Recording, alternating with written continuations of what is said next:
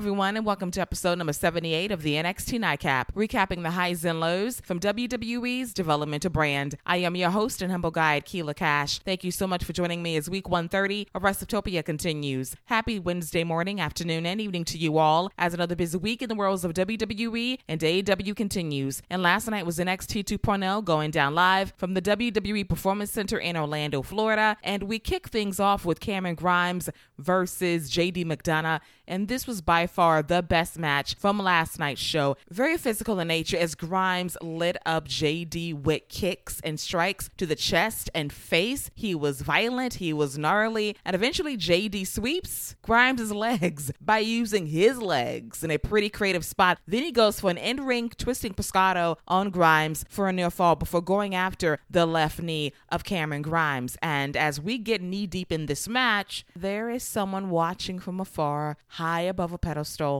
in the form of Joe Gacy and I groaned because we know Grimes has been on the slide as of late, losing the NXT North America Championship to Carmelo Hayes at In Your House, losing a shot at the NXT Championship to Bron Breakker at the Great American Bash a couple of weeks ago, and now he's facing JD McDonagh, another very competitive matchup as JD goes after the knee by slamming it against the ring post repeatedly. Eventually, Grimes fires up with an enziguri and he unleashes a series of slaps on JD McDonagh and super kicks him for a very close near fall. JD grabs the left leg of Grimes to go after the knee again, but Grimes responds with a knee strike that lays out both men for a bit. So the fight comes down to this Grimes is going for a soccer kick by using the apron for leverage, but JD traps Cameron Grimes' leg between the ring ropes and he kicks at the injured leg repeatedly and he's able to take advantage by landing a suplex on Grimes for the win a short time later. This was a really good match. The crowd came alive down the stretch. They loved the action. And I think that JD won over some fans because when he debuted a couple of weeks ago, he got like a reaction. And then last week, he got the go away treatment. This week, he kind of showed up to say, I'm a player here. I'm an ace for a reason. And this is why. And he showed that last night against Cameron Grimes. And Grimes always shows up big for these type of situations. And this leads to Grimes leaving the building early because he doesn't want to answer any questions about recent losses over the NXT or North American titles. And he's confronted by Joe Gacy, who oversaw the match earlier. And Grimes says, Did you hear me? I don't want to talk about it right now. I want to go home. He storms out of the PC, and I get the sense that Joe Gacy is going to be recruiting Cameron Grimes to join his schism. And I am horrified because this gimmick is death. We got the official word that it was, in fact, the former Grizzled Young Veterans as the Bootleg Druids. And now they have brand new names. They're clean shaven and they look generic as fuck. James Drake is now known as Jagger Reid. And my guy, Zach Gibson, is forever known as Rip Fowler with a white contact lens in his right eye and they are soon to be recognized as the most dangerous force in NXT 2.0 with Joe Gacy by their side and possibly Cameron Grimes will join the fold as well. My God, what a mess. And I lived for Grizzle Young Veterans for a very long time. And I hope that in spite of this dumbass revamp, that Gibson and Drake, now known as Fowler and Reid, are able to deliver in the ring like they used to the Druid garb was taking away from their natural talent in the ring. I hope we still see them work like the Grizzled Young Veterans and not generic wrestlers one and two from 2K22. That would suck because I already don't like Joe Gacy and I don't want to not like these guys either because they're too good for this gimmick. But I digress on all of that. As we move on to Cora Jade dressed in all black, which means she's a heel now and she still holds one half of the NXT Women's Tag Team titles. And she cuts promo that is good, contextually speaking, but the delivery needs some work because Cora Jade was jealous of the fact that Roxanne Perez showed up and stole her spotlight. This time last year, Cora Jade was a rising star. She was the breakout of the NXT Women's Division, soon to be the next NXT Women's Champion. She got the glory at War Games, jumping off the cage and landing a senton through a table for the applause of it all. And the people are saying, You got next, Cora Jade. But then my best friend shows up. I opened the door for Roxanne Perez because I want to win the tag team titles with my best friend. But then I realized she was stealing my spotlight. She was now the next big thing. She was now the breakout star. She now had a contract, earning herself a shot at the NXT Women's Championship. But she put that aside, and we became the NXT Women's Tag Team Champions, besties together, winning tag team gold. And not 30 minutes later, she wanted it all. She didn't give a damn about me or these titles. All she cared about was being a double champion. And those that cheer for me right now, you wanted Roxy two belts last week, so save it. That selfish bitch took away my moment, our moment, because she wanted that NXT Women's Championship for herself. Our friendship be damned. So I realized at that point that Roxanne was using me to make her way to the very top of the NXT women's division. So last week, I jumped her. I attacked her. I dashed her hopes and dreams of becoming a double champion. But as I hold this title over my shoulder, I realize that it means absolutely nothing. Just like my friendship with Roxanne Perez. So Cora gets out of the ring and she says, You know what? Like my friendship with Roxanne Perez was all a lie, so is this championship. Welcome to the generation of Jade because I'm wired a bit differently. And this title means even less to me now. And she throws the tag team title belt in the trash a la Madusa Nitro 1995 and they're in the segment and i think that was very symbolic of how wwe has booked the nxt women's tag team titles as of late and that really screams what they haven't done with the tag team titles on the main roster as of late as well. I hope this is not the end of these tag team titles on this sorry sad note but if you're gonna go out like this then fine. Let's go out on a controversial note because if you don't care about these titles why should we if you're not going to put any effort in these titles to mean something regarding the championship, the champions, and the challengers, then please retire these belts until further notice. I hate the symbolism of throwing it in the trash, but when you book the division like trash, Hell, it's kind of poetic in the end, isn't it? But nice job, Cora Jade. I just need better delivery from her moving forward. She was just going through the lines. I want to feel what she's saying next time. And I just want her to step out of her comfort zone a bit, take some more risks, and I think she'll be good to go. But that comes with experience, and she'll get that in due time on 2.0 and beyond. Next up is Roderick Strong versus Damon Kemp. A good match as Damon Kemp continues to improve in the ring. Roddy Strong is a great guide in the ring as he goes after the abdomen of Damon Kemp with a nice semi low blow. And he goes for gutbusters and he grounds Kemp for a bit, but Kemp does fire back with clothesline suplexes and a spear through the ropes for a very close near fall. Then we go to the big screen with Tony D calling out Roddy Strong saying, Hey, we got your tag team champs down and out backstage, and we see Legado and Stacks put the boots to the Creed brothers. And Tony D says, Hey, we're the strongest family here, not you. And Damon Kemp wants to help his brothers out backstage, but Roddy Strong is all about the win. He delivers a jumping knee strike to Damon Kemp for the win, and then he runs backstage to be the hero and chastises Damon Kemp for being late. I wonder why, because Roddy valued the win over saving his partners in the clutch. But this is going to lead to an eight man tag team match next week involving the Creed brothers, reigning defending NXT tag team champions alongside Roderick Strong and Damon Kemp versus Tony D'Angelo Stacks and Cruz del Toro alongside Joaquin Wilde. And I get this sneaky suspicion that Roderick Strong is going to flip on Diamond Mine next week, despite the rah rah speech he gave backstage earlier in the show, saying Diamond Mine is forever. I'm the leader. Follow my lead. We got this. And I just sense that Roddy's going to flip officially and just abandon his crew and I sense a battle between Julius and Roddy incoming, the final battle. I would love to see it. I do laugh every time that Julius gets mad. He wants to rip off his shirt to show off his abs, and I stare respectively because he looks good. And there's no denying that. But I just find it interesting. Every time he gets mad, let me pop off my shirt and show off my abs. I appreciate the work. Indeed, I do. As we move on to Josh Briggs and Brooks Jensen, the NXT UK Tag Team Champions going up against Pretty Deadly for the titles. And this match was fine for what it was. An interesting highlight was Josh Briggs throwing Elton Prince out of the ring, and Prince accidentally tackles Fallon Henley at ringside, and things get very testy between both tag teams as we go to commercial break. We We come back and Pretty Deadly are working over Brooks Jensen, slowing down the pace a lot with their nice double team moves. Eventually, Josh Briggs is the hot tag. He cleans house on both members of Pretty Deadly, but we get some cheating courtesy of Prince and Wilson as Prince hands Wilson one half of the NXT UK tag team titles and Prince going to take the other title and give it to Josh Briggs to set him up. That's going to lead to a distraction, which will lead to Wilson using the other tag team belt to attack Briggs. But Fallon Henley gets involved to take the championship away from Wilson. And meanwhile, Prince is at ringside and he gets booted by Brooks Jensen. So Fallon Henley and Kit Wilson fight over the tag team titles. Josh Briggs rolls up Kit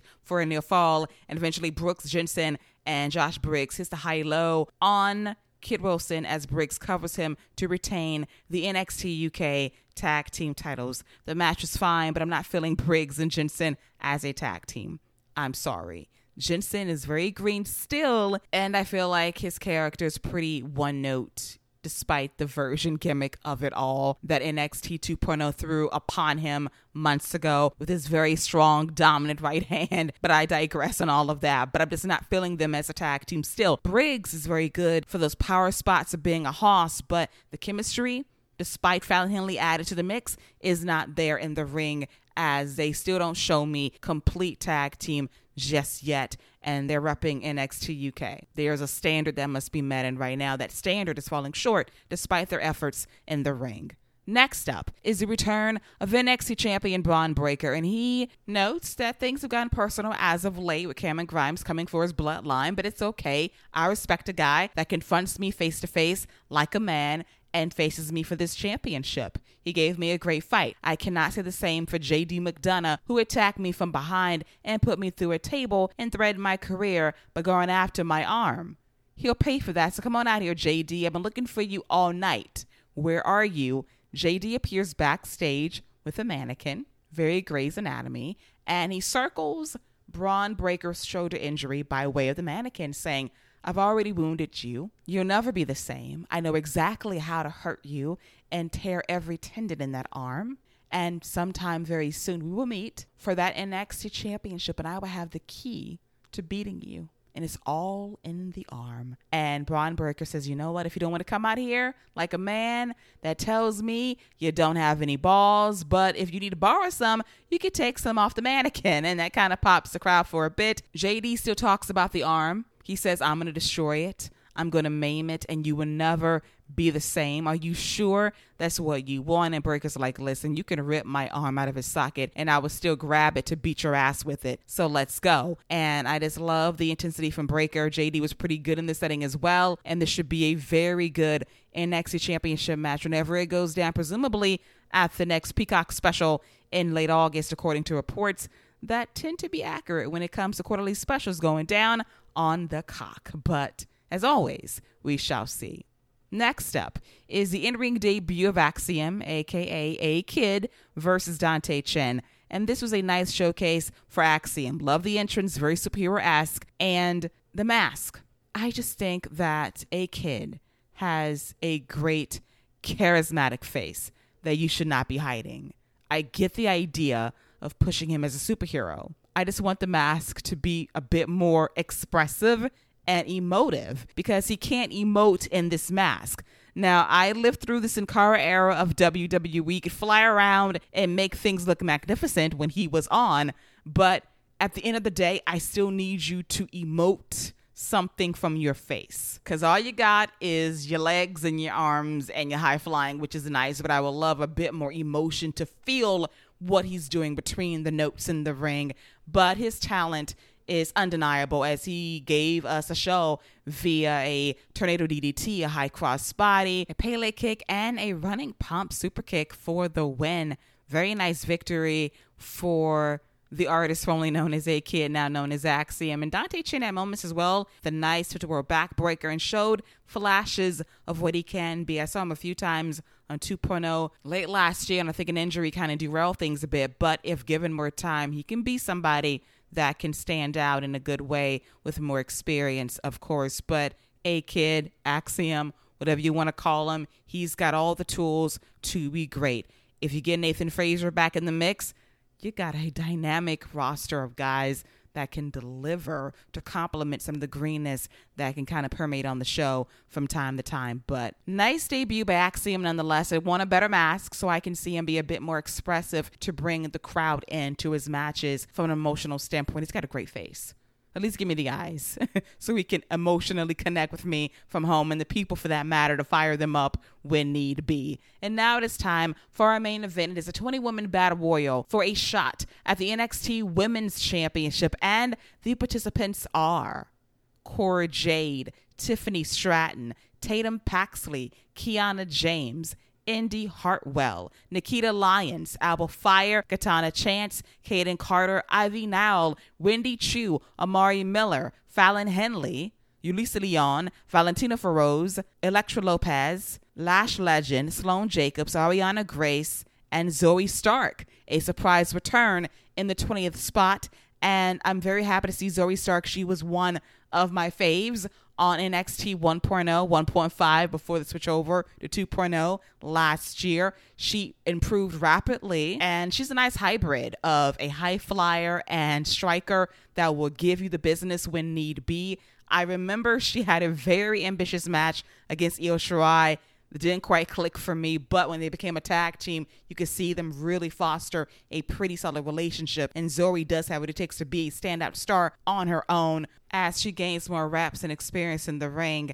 And this match was better than expected. Tiffany Stratton was a standout alongside Wendy Choo, who had a Kofi Kingston moment by using her pillow to save herself from elimination. But it was short lived as Tiffany whacked her with her own tumbler to get wind of Wendy Choo a short time later. Cora Jade ducked the fight early on, and she was surrounded by 19 other women who wanted to beat her ass for dumping the NXT Women's Tag Team Championship in the trash can. Ivy Nile gave chase, but eventually Ivy Nile gets into it with Katana Chance and Kayden Carter as they're all eliminated from this match. And Tatum Paxley, in an act of great sacrifice, eliminates herself by delivering a crossbody to Katana Chance. And that was something as she continues to show loyalty to Ivy and to a larger extent.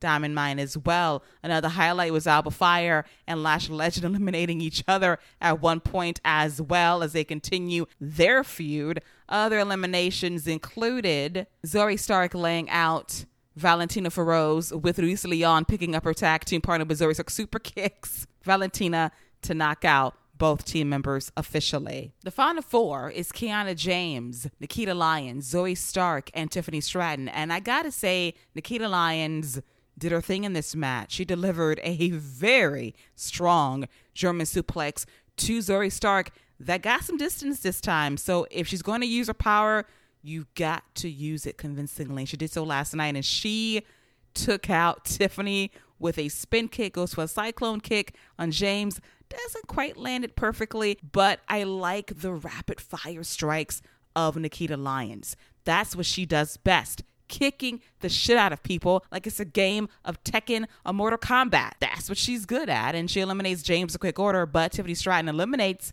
Nikita Lyons in a surprising moment. Now it comes down to Zoey Stark and Tiffany Stratton. Tiffany tries to skin the cat to get back in the ring. It does not work, and she simply gets back in the ring as calmly as possible. And she goes after Zoey Stark with that hand spring elbow in the corner, but she gets caught by Stark, who hits her with an inside out suplex, and they fight on the apron for a bit, jockeying for position. We got some near falls off the apron by Stratton, who hangs on by the apron skirt She's holding on for dear life, but eventually Zoey Stark eliminates Tiffany Stratton, and she's moving on to face Mandy Rose for the NXT Women's Championship. But don't forget that Cora Jade was never eliminated from this match. She tries to go for a sneak attack on Zoey Stark. Zoey senses it and she tosses Cora Jade's ass out of the ring to win the match officially. And the show ends with Zoey Stark staring up at the NXT Women's Champion Mandy Rose as she poses with the rest of Toxic Attraction, Jacy Jayne and Gigi Dolan. And this match will go down very soon, maybe at the next Takeover Adjacent show, We shall see. Nice return for Zoey Stark, who suffered a gnarly injury at last year's Halloween Havoc via that ladder match for the NXT Women's Tag Team titles. I don't foresee Zoey Stark being the one to dethrone Mandy Rose. That might come down to Roxanne Perez and Dora Nikita Lyons. We saw both matches recently. Nikita Lyons is still very green. She had moments of being good last night, but she has a ways to go. Roxanne Perez is the more complete performer of the two, and I can see her having next and finally dethroning Mandy to win the championship. Mandy Rose has been a solid champion, but her championship matches have not been strong. And if I go back two years ago, Mandy was a better worker then than she is right now. And I don't know when that plateau hit. And ever since then, she's been meandering about until she got caught up or call back down to NXT last year, and she needed something fresh to work with. And I think Toxic Attraction has been a good thing for her. But once again, I don't see any progression in the ring for Mandy Rose. I see a bit of a regression, I'm being honest. And my concern is if WWE calls up Toxic Attraction to the main roster, prior to the draft and or afterwards, then we're back to square one with Mandy Rose being viewed as nothing more than a sex pot. And we had Sonya Deville call her out on that during their epic promo exchange. So you're back to where we were a couple of years ago. And I don't want to go back to that because Mandy had more depth being a babyface. She had more edge in the ring and she was actually starting to find herself. And now we're back to where we were three or four years ago. It's Mandy, it's the goddess, but now it's all about toxic attraction. I want this group to get over based on what they can do along with their sex appeal. It's got to go hand in hand. And if they move this act from the PC to the main roster, the work rate has got to get better for Mandy. It has to because WWE might be a cosmetics first business, but this fan base wants to see good action in the ring. They want to see people that can work, that can bring something to the table as a wrestler. Mandy had it a couple of years ago and she kind of lost it. And then WWE says, hey, let's let you go back to being a sex pod and letting you be about the looks of it all. And to a point, it's worked on 2.0, but we're back to where we were five years ago. I don't think it's going to fly back on the main roster when there's no sizable growth from an in ring standpoint. That's my worry. I hope there's a reconnection on the main roster. And I think that Mandy has done a nice job elevating Jacy Jayne and Gigi Dolan as a formidable tag team that can stand out in a good way. But Mandy herself, I still feel a bit lost. And I know what she can do because I've seen her do it.